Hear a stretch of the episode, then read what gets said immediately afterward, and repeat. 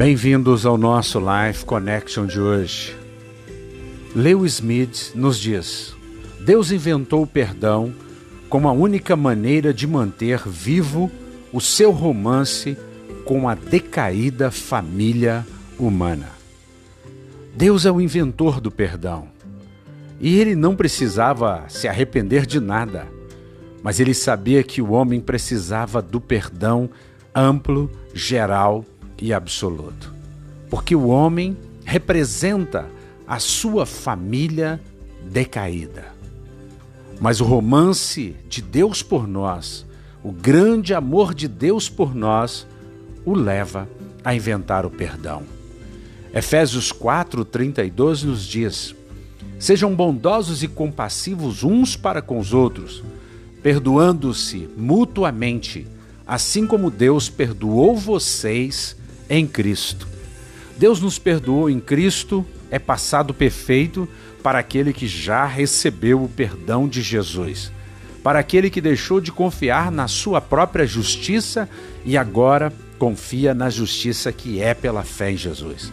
O perdão necessariamente passa pela cruz. Sem a cruz, não há certeza de perdão. Mas mais do que isso, sem a ressurreição do pós-cruz de Cristo, nós não teríamos nada para dizer, não haveria certeza, não haveria no nosso coração a disposição de continuar caminhando, mesmo em meio às tempestades. Richard Robert nos diz: se você não transformar sua dor, certamente irá propagá-la. Ainda falando sobre o perdão.